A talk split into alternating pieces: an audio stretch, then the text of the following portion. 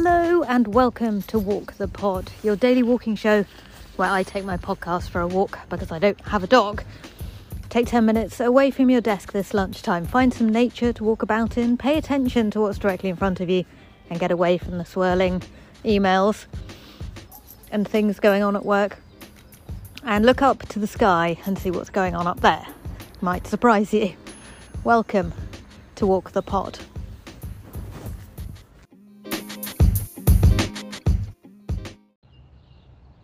Hello, Rach. Uh, it's uh, and Tatty here, back in Auckland.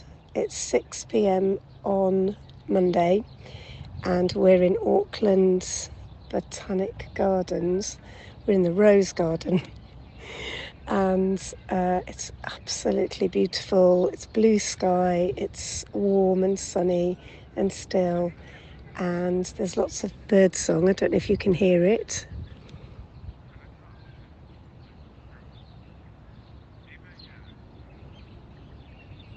So I thought I'd send you a bit of a walking report uh, for Walk the Pod. I'll download loads of episodes because we're going to be a couple of hours waiting around in the airport. And uh, I'm behind with my Walk the Pod listening, so I'll download the episodes and listen to them while I'm waiting. Tati and I send everyone, all the poddies, um, hello uh, in the evening on Monday from a very sunny Auckland. Tati, would you like to say hello to the poddies? Hello, poddies. And um, it's really beautiful here, and um, we can't wait in a way to get back to see all of our friends, especially you, Rach in London. And um, but it's so beautiful here. It's too nice for my eyes. It's so so lovely. Okay, lots of love from me and Tati and the roses in Auckland Botanic Garden. Bye. Morning, Rach. I'm just out on a very, very cold walk this morning, but it's the first day this week that there hasn't been an accompanying bitter and very loud wind because I was going to record um, a, a, message for a couple of days actually and decided you wouldn't actually hear anything. It's a nice still day today. Everything is absolutely covered in hoarfrost and looks very beautiful. Um, just yeah, the sun's shining. It is cold, but it's not too bad. Um, I've waited before I came out to make sure the the paths and the roads were not so icy as they were first thing. Um, so yes, it's a, it's a really nice day. Um, I just wanted to say I'm really enjoying this series. It's slightly well into it now, um, and um, just spent a lovely weekend with Hannah, runner of trail, trails, and Ian, who are both in Worcester for Hannah's best friend's wedding. Um, so it was really nice to see them on the back of that. Um, and the other thing I was going to say about walking, all the po- all the positive things, the most positive in many ways is that it's completely free, and you don't have to pay anything to do it. So that has to be a bonus um, in my book as well. So um, lovely to hear the uh, comments from everybody, and I look forward to hearing the rest next week. Thank you. Bye.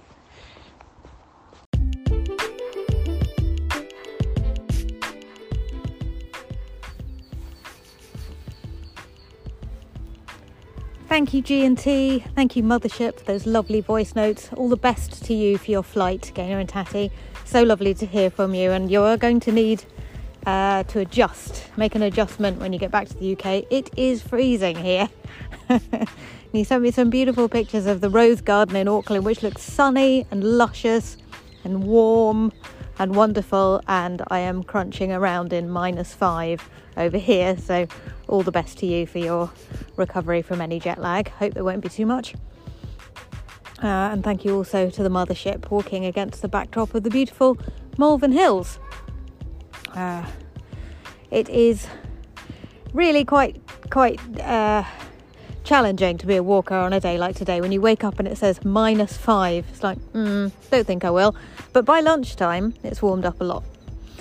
We're talking about abundance this series, and this is the third and final week of series 33 on abundance. And I've had an email from Commander Sanson walking along the canal in Ruislip who says, uh, It seems odd, unless I've missed it, that no one has expressed their opinions about the myth of the cornucopia, the mythological horn of plenty, commonly associated with the benefit of harvest season and the idea of spiritual prosperity alongside fecundity, riches of fruit and grain. In my case, it would have been associated with the vintages and anticipating the future joys of abundant wine. Um, and he also expresses an interest in looking at the idea of free will next, uh, one of the major paradoxes in modern philosophy. So we'll consider that for series 34. Thank you, Pete. Much appreciated.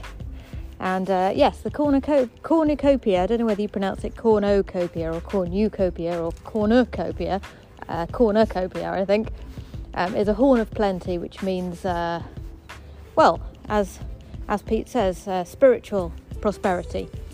Now, those that phrase could mean different things to different people, I think it's fair to say. But uh, I guess I guess an abundant mindset gives us a a feeling of prosperity. And it occurred to me actually that the, uh, the, the only bit of the Bible I can actually remember, "The Lord is my shepherd; I shall not want," uh, is a is an abundancy mindset reminder, isn't it? It's saying, if you follow the Lord, you will not need anything; the Lord will provide. Um, now, I'm not a Christian, but that's that's definitely an abundant message, an abundance message, right, Poddies? So this comes into all kinds of faiths, as well as those like me with none.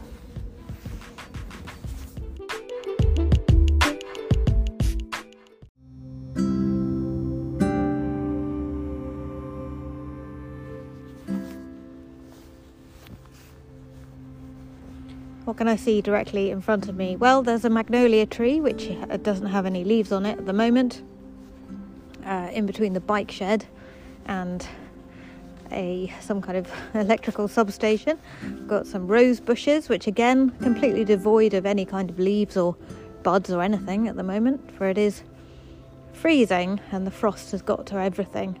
The one one of the rose bushes has one single stalk on it that looks like it's putting out some new leaves.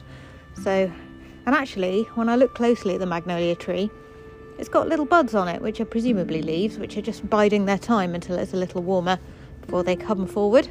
There's a huge Leylandii out the front here, and a pigeon fluttering off over the chimney tops. Hmm.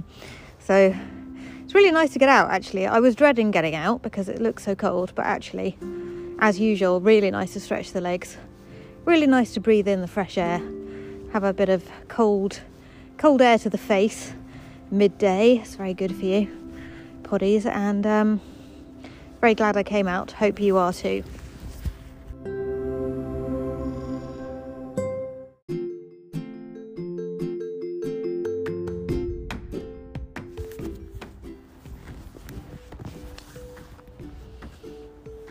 Thank you for walking with me, dear poddies. It's been a delight to stretch my legs with you this lunchtime on this freezing, freezing lunch break in the UK.